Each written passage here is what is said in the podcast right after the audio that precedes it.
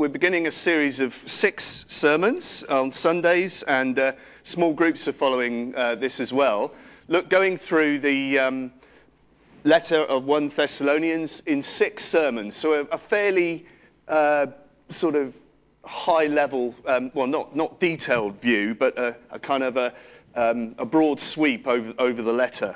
Um, and we're looking at holiness and hope in a hostile world. Um, we, live, we live as Christians in challenging times, don't we? I think you'd agree with that.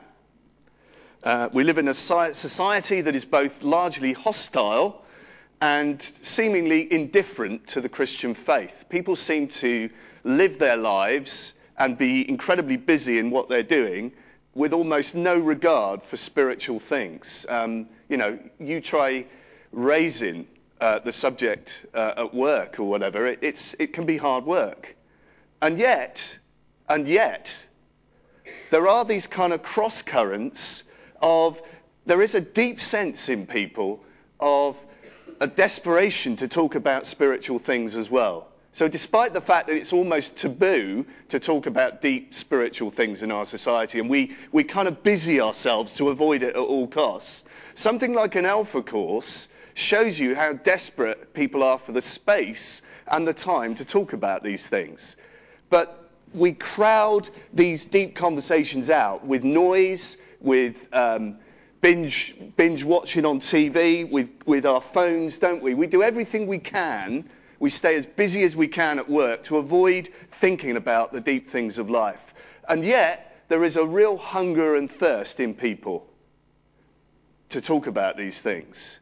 And um, we've re- I've realized this. Um, at Alpha, you can have, you know, we've got high level engineers at McLaren, we've got a mathematician, and yet they're really glad of the opportunity to talk about spiritual things, which says something. So there is a lot of hostility out there, there's a lot of indifference, there's a lot of busyness which crowds out the opportunities, but there's also people who really want to talk about faith and spiritual things. So it's a real hodgepodge, it's a real mixed bag, actually. I'm sure you've come across this. And that was exactly the situation that the Christians faced in Thessalonica.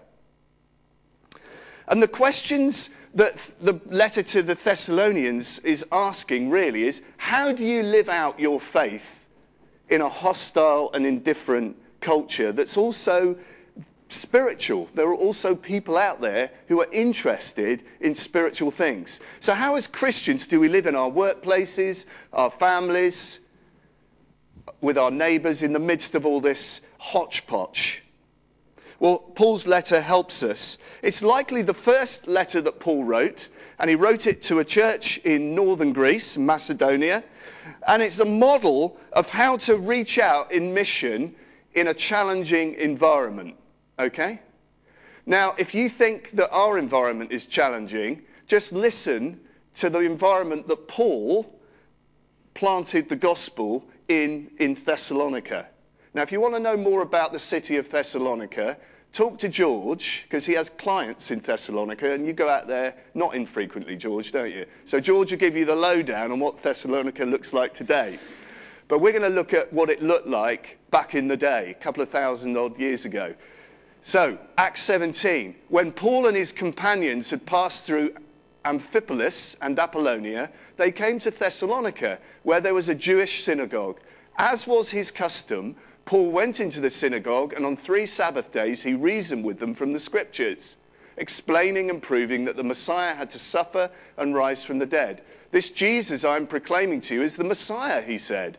Some of the Jews were persuaded and joined Paul and Silas, as did a large number of God fearing Greeks and quite a few prominent women.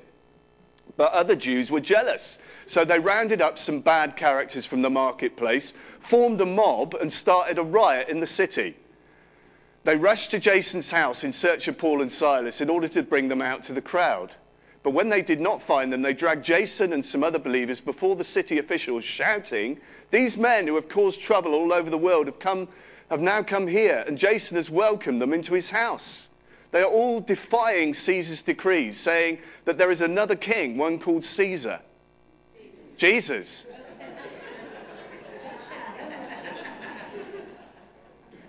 You got it. When they, when they heard this, the crowd and the city officials were thrown into turmoil. Great, brilliant. So Thessalonica was not exactly a warm, welcoming environment. It was a real mixed city, right? So don't think, don't let's think we've got it the worst than it's ever been. It's always been a difficult environment for the gospel, right? It's always been a hostile, indifferent, and yet open environment that the gospel's been seeded into. We don't have any more special claim than anybody else. Um, we are closer to the Lord's second coming. We are warned that there will be tr- tribulations coming, but let's not kid ourselves that we've got it particularly hard, all right? We have the same opportunities that they did. So, second largest city in Greece. It was a thriving port and was the capital of the Roman province of Macedonia in northern Greece. It was home to a whole host of Greek and Roman and Egyptian idols.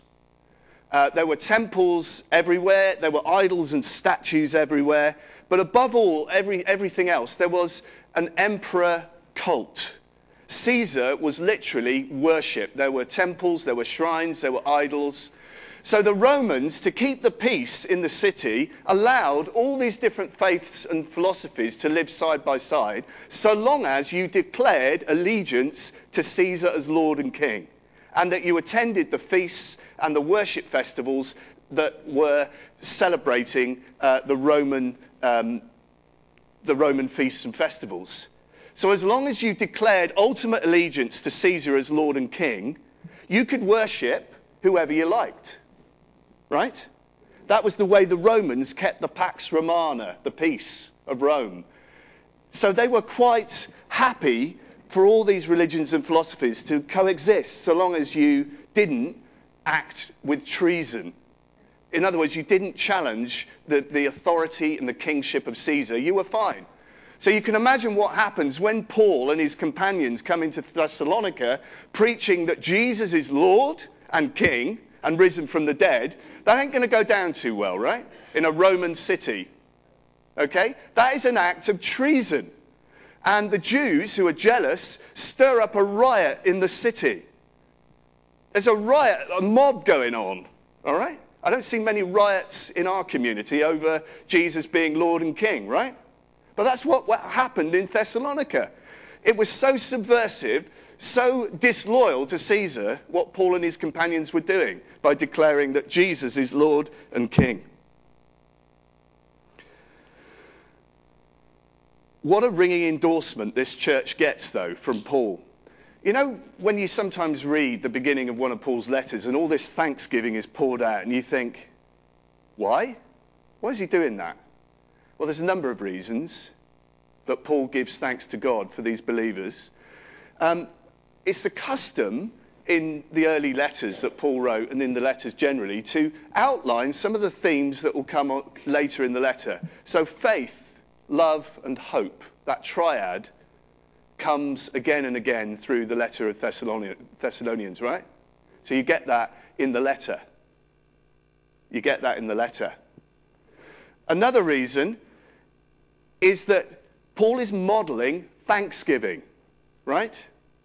We are too quick to moan as Christians about woe is me and give God a shopping list of petitions. We need to begin with worship and thanksgiving who God is, what He's done, and it's only from there that we can then bring our petitions to Him, right? When we anchor our petitions and prayers in who God is, His sovereignty, His power, His goodness towards us, His faithfulness, then our petitions are put in proper perspective, right? That's why Jesus doesn't start with, forgive us our sins in the Lord's Prayer. He starts with, Our Father who art in heaven, hallowed be thy name. Worship is where you start, right? Thanksgiving, recognizing God for who he is. And the other thing Paul's doing in the thanksgiving part of the letter is he's encouraging these Thessalonians. He's feeding back, reflecting back to them just how well they're doing. Right? That's a good thing to do with people, isn't it? If you want to praise somebody and encourage them, reflect back to them, feed back to them, you're doing a good job. For these reasons, I thank God for you. Um, if you want to, if you want to um, encourage somebody, why don't you write an email or a note and just say, I thank God for these spiritual gifts that I see you serving with? That's a great way to thank somebody. Yeah? I thank God for you and the way that you're using your God given gifts. So he wants to encourage them. And Paul knew that this letter would have a wider circulation than just the church in Thessalonica, right? Thessalonica. Um, and so he's writing it as a model of mission to other churches. He's saying basically, look, other churches, here's a model of how to do mission in a hostile context. Follow this lot. They're doing a good job. Be like this. And you might add to that, Paul would say to us today be like the church at Thessalonica. Imitate, model, follow this model that I've given you in Thessalonica. These guys are doing well. Follow them, imitate them, be like them, right? So that's why we get the thanksgiving. Does that make sense? Right. It's not just a kind of courtesy, let's fill out the letter a bit more and add another page stuff. It's important.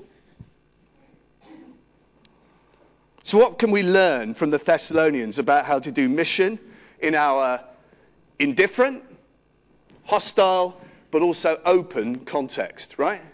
Because it's all three of those things. And that's exactly what it was in Thessalonica. First of all, we learned that this was a community of faith, hope, and love. Verse 3 We continually remember before our God and Father your work produced by faith your labor prompted by love, and your endurance inspired by hope in our Lord Jesus Christ. Um, faith is the engine that drives good works, right? Yes. If you try to do good works in your own strength and motivation, what happens? You get worn out. You dry up. It becomes begrudging and dutiful. Who's, who's ever given service that's begrudging and dutiful? You, you feel dry. Oh, oh, don't know if I can. Come on, I've got my hand up here. Come on. You're, not, you're still going to make it to heaven. It's all right. All right? You, you'll get in. Maybe on the back door, but you'll get in with me on the back door. All right, we know what happens, right? We're just going through the motions, we're churning it out. Faith is the confidence and assurance that Christ has saved us, is saving us, and will save us for eternity, right? And when you have that confidence and assurance in your soul, when you have the gift of faith stirring you up, you will want to, desire to, love to work for Jesus, right? So we have to constantly work out our faith. We have to stay rooted, connected to Jesus the vine, the source of our faith, right? Um, so the next one is love, isn't it?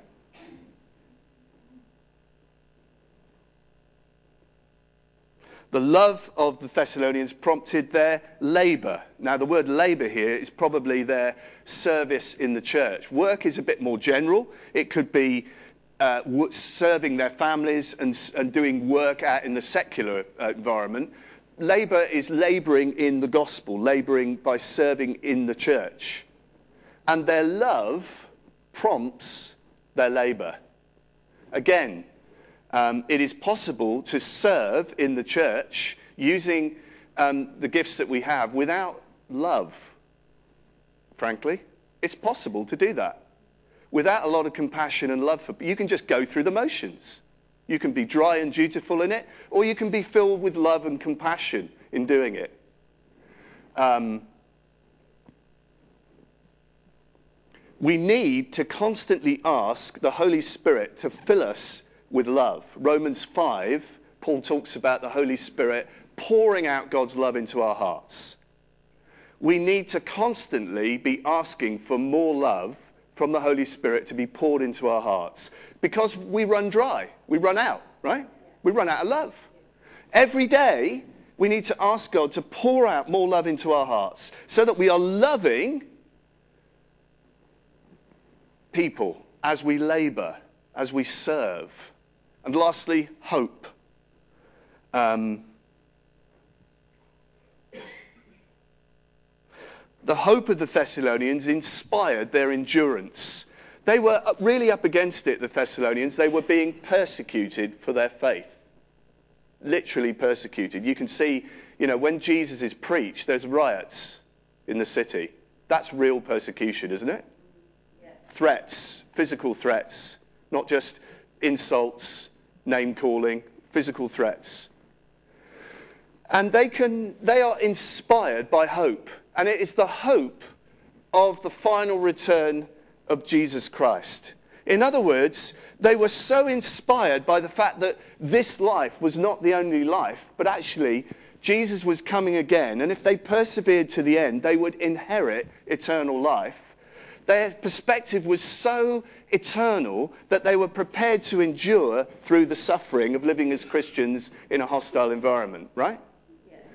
Um, think it was an old folk song, wasn't it? This world is not my own, my home. I'm just a passing through. It's true for us. We are pilgrims on a journey.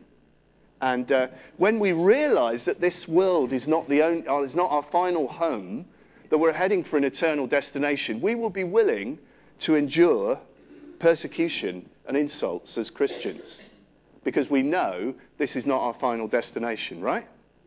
Makes sense.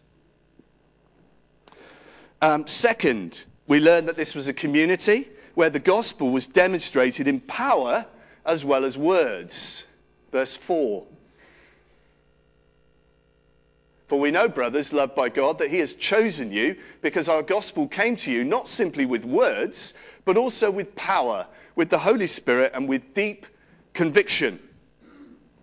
Um, I'm always encouraged when people come to faith and you can see that there's nothing of them that's brought this about. It's, it's entirely a work of the Holy Spirit.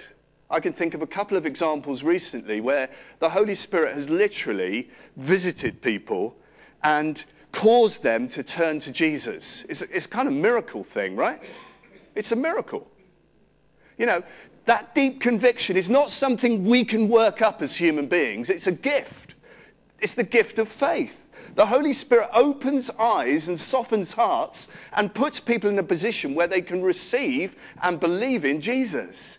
He literally removes the scales from people's eyes and softens their hearts. We cannot work up enough faith to get saved. It's a miraculous reality, it's a gift.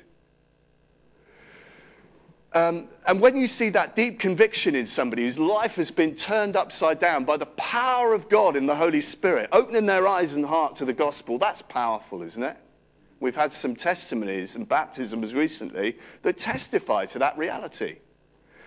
But also, what Paul is talking about here is that when Paul preached, there were authenticating signs and miracles. You can see that all the way through the book of Acts. You know, the signs and miracles accompanied the preaching of the gospel. They gave it authority and authenticity.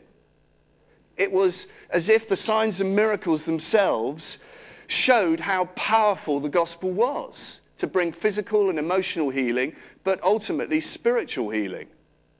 They were, they were signs that pointed to the power of the gospel to change lives.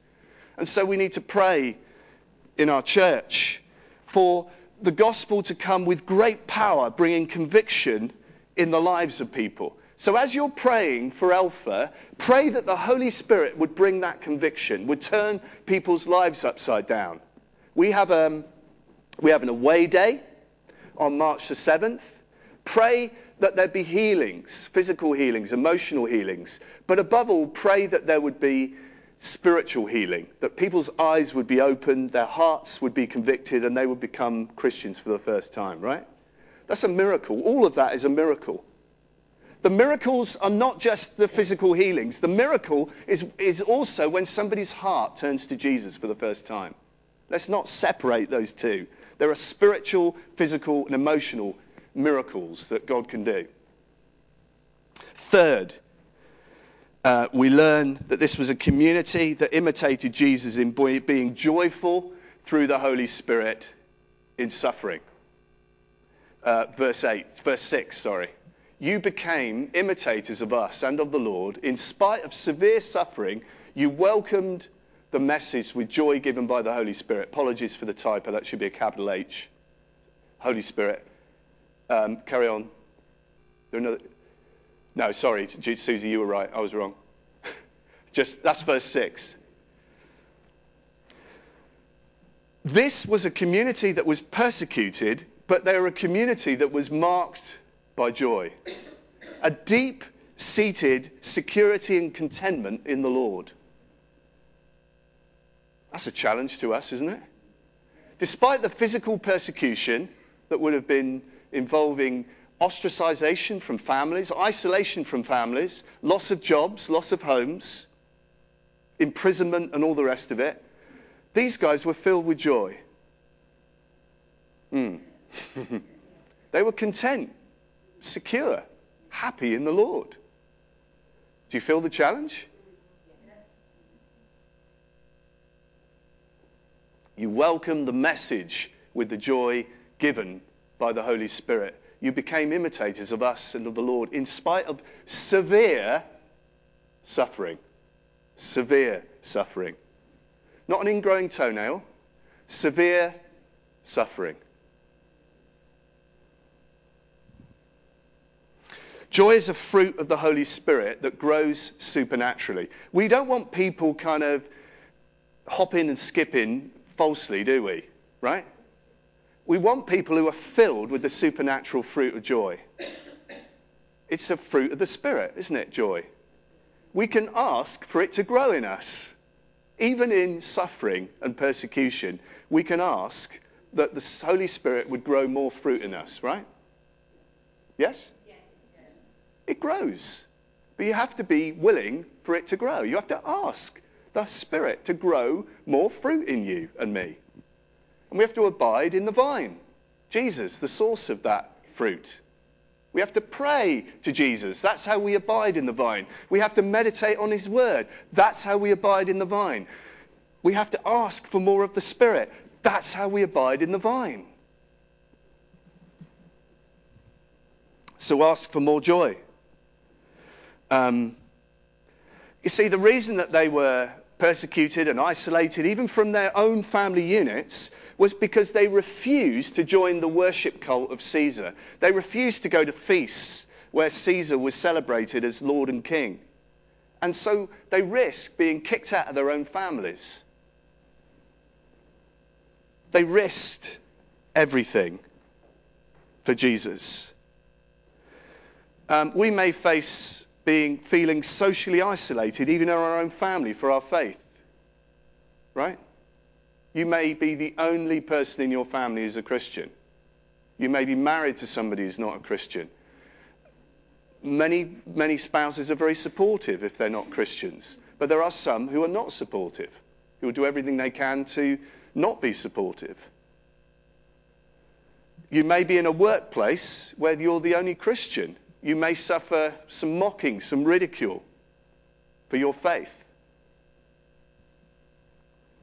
God wants to give you joy in that context as you bear witness to Jesus. In fact, so much so that this is what Peter says in 1 Peter 4:14.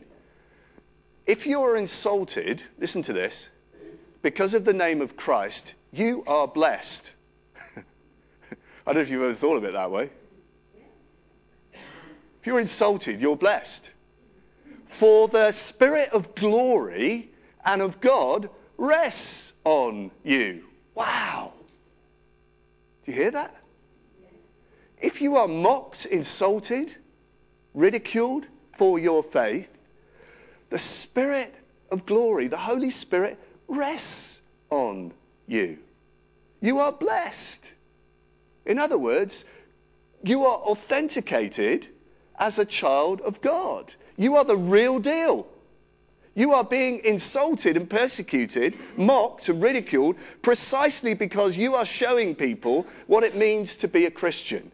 And so the Spirit of glory rests on you. Isn't that amazing? God pours out his Holy Spirit on those who are mocked and insulted for their faith in a special way. He strengthens, he gives joy in the midst of that kind of suffering. Some of you might have experienced that. He loves to pour out his Spirit on you, particularly in those situations. Do you remember Stephen as he was being stoned under the direction of the Apostle Paul, called Saul at the time? He had the face of an angel, we're told in Acts 7. How? Because of the supernatural presence and power of the Holy Spirit in him. Because the Spirit of glory rested on, on Stephen. He had a big smile on his face because he looked up and he saw Jesus standing in heaven, pouring out blessing on him. That's what God will do for us if we ask Him. Fourth, we learn that this was a community yeah, sorry, it's not a Spurgeon sermon, just in case you thought I was coming to an end. Fourth, we learn that this was a community that modeled passing on the gospel. Verse 7. And so you became a model to all the believers in Macedonia and Achaia. The Lord's message rang out from you, not only in Macedonia and Achaia, your faith in God has become known everywhere. Therefore, we do not need to say anything about it. In other words, this church got to be famous and renowned for being completely Jesus centered and for its people having become completely transformed by the gospel of Jesus. Their loving actions and words and character and works were so famous that they'd become known throughout the whole area, not just in northern Greece, but further afield than that.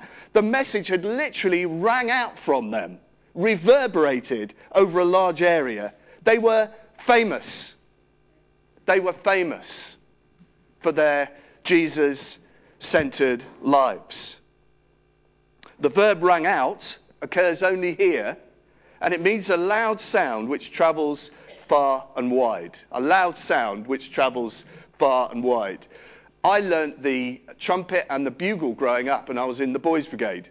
And we used to parade through the village on a Sunday morning with drums, bass drum, bugles, the full works. Glockenspiel, we had the lot, right? And I was on the trumpet. Sometimes people were not all that happy to see us. At 10 o'clock on a Sunday morning, even back in the 80s or wherever it was. And we used to have people leaning out the window, sometimes, um, you know, blessing us. Why?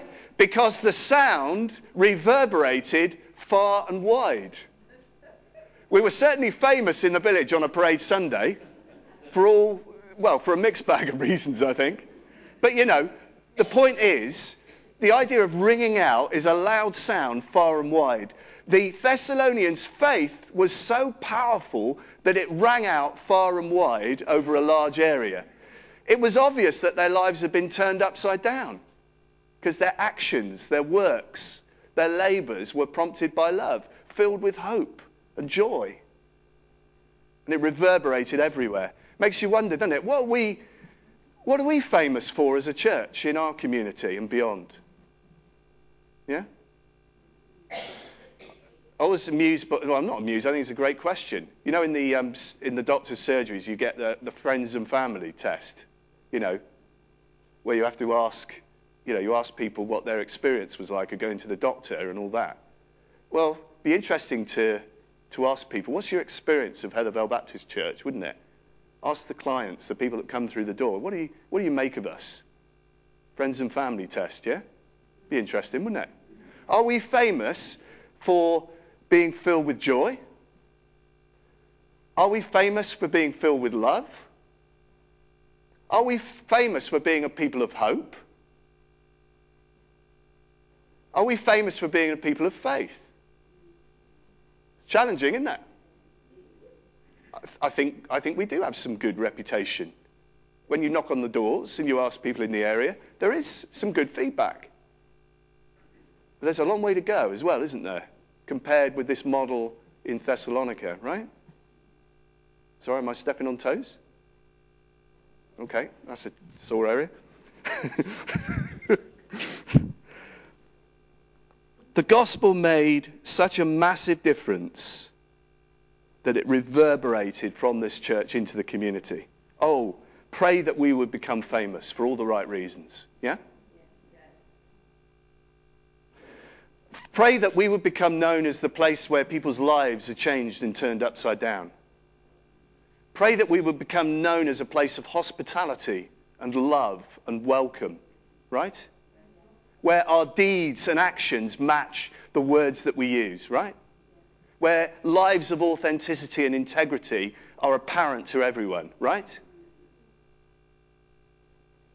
Pray, pray, pray. Fifthly, we learn that this was a community that had turned away from idols to serve the true and living God. Verse 9. This is the last point in case you're getting worried. Okay? For they themselves report what kind of reception you gave us. They tell how you turned from God to idols to serve the living and true God and to wait for his Son from heaven. Ooh, Mr. Nen. Do you know what? I read through this millions of times. And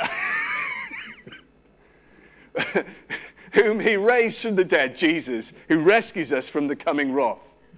Um, well, never mind. Uh, I'm bugged now by my typos. Thrown. In a city full of false gods and idols, the Thessalonian Christians had turned away from all this idolatry to only serve the true and living God, knowing that they would be persecuted and would be up on an act of treason by saying that only Jesus is the true Lord and King. That's a big deal, isn't it? Can you imagine if you were a Muslim, right, in a Muslim family, and you turned to Jesus, you would be ostracized potentially, not necessarily, but potentially ostracized from your family. Because you're declaring allegiance to Jesus, not just as a prophet, but as a, the Lord and King of your life, as God. That's a big deal. That's the level. It's a big deal. You might say, well, what's that got to do with me? Well, isn't our culture full of idols, folks? Isn't it? An idol is anything that we love and serve more than we serve Jesus, right? That's a definition. Anything we give our hearts to more than we give to Jesus. Jesus said, You shall love the Lord your God with all your heart, all your soul, all your mind, and all your strength, and love your neighbor as yourself. Why is it then that our culture loves just about everything but Jesus? Everybody worships, a novelist, an American novelist says. It's just who they worship. People worship career, they worship um, pleasure, they worship retirement, even. Everything will be better when I retire. Right? They worship material possessions. They worship relationships. You know, you can often tell what people worship because the language will be something like, everything will be okay when this falls into place. Right? When this changes, when this relationship's sorted out, when, this, when my career's sorted out, everything will be great and I'll be happy.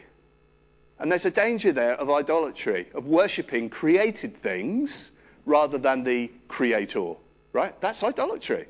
Some people worship fitness, don't they? You know, get a buzz, keeps me going. And that's great. Nothing wrong with fitness and health. I wish I had some. Honestly, there's nothing wrong with it. These are all good things, right?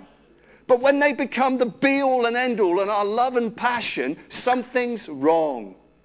It's, it's, it's, what Augustine called disordered loves, right? The only person we love and serve ultimately is Jesus is our Lord and King. There are so many idols in our culture. Here's one of them freedom. I am free to be whoever I choose to be and whatever I choose to be. It's one of the biggest idols in our culture. Sorry, guys, no, you're not. You know, the, the message is I am free of constraint to be whoever I want to be. You, hear it in, you can hear it in Disney movies, you can hear it in pop songs, you can see it in literature. I am free to be whoever I want to be. There are no constraints on me to be whoever I want to be. Hmm, if only. Even somebody who doesn't believe in Jesus and who doesn't have the constraints, so say, of the Ten Commandments and of the Bible, none of us live completely free in reality. We all live with constraints. There are, there, there are constraints on our time. Some try to run away to Canada to get away from constraints, don't they? I'm not naming names, right? Some try to get away from constraints on them, but they find that the constraints just follow them across the sea, right? What do we mean? I, have got no view on that at all, as you can see. We have constraints of family, relationships our relationships cause us to need to sacrifice and commit to others. We can try and run away from them, but they don't stop being our family.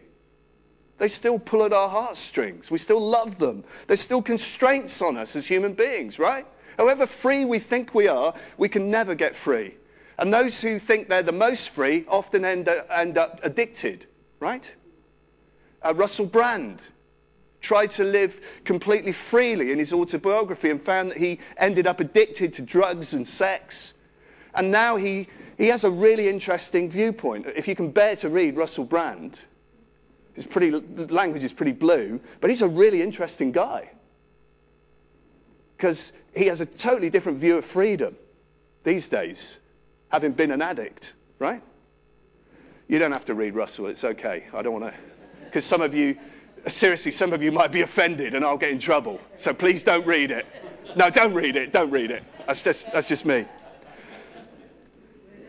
The only, the, only tr- the only true freedom, the only true freedom is found in Jesus Christ.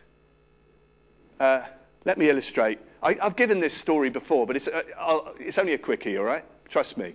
I was once asked to referee, at, uh, I was a teacher, right? I was once asked to referee a football game, and I didn't know the rules. Year nine. Seriously, I didn't, I didn't understand all the rules. I played football, but I'd never thought, what's, what's the difference between a direct and indirect free kick? Didn't have a clue. I just play the game, right? So I'm, so I'm refing because the PE teacher couldn't get there, and he said, Martin, you'll have to do it. You're young, get out there. Parents on the touchline, you get the picture. So I thought, I thought, okay, I'm free. I'm free to interpret the rules how I want to interpret them because I don't understand all the rules. You try refing offside. Seriously, I'll tell you, it's one thing to play, another to ref it.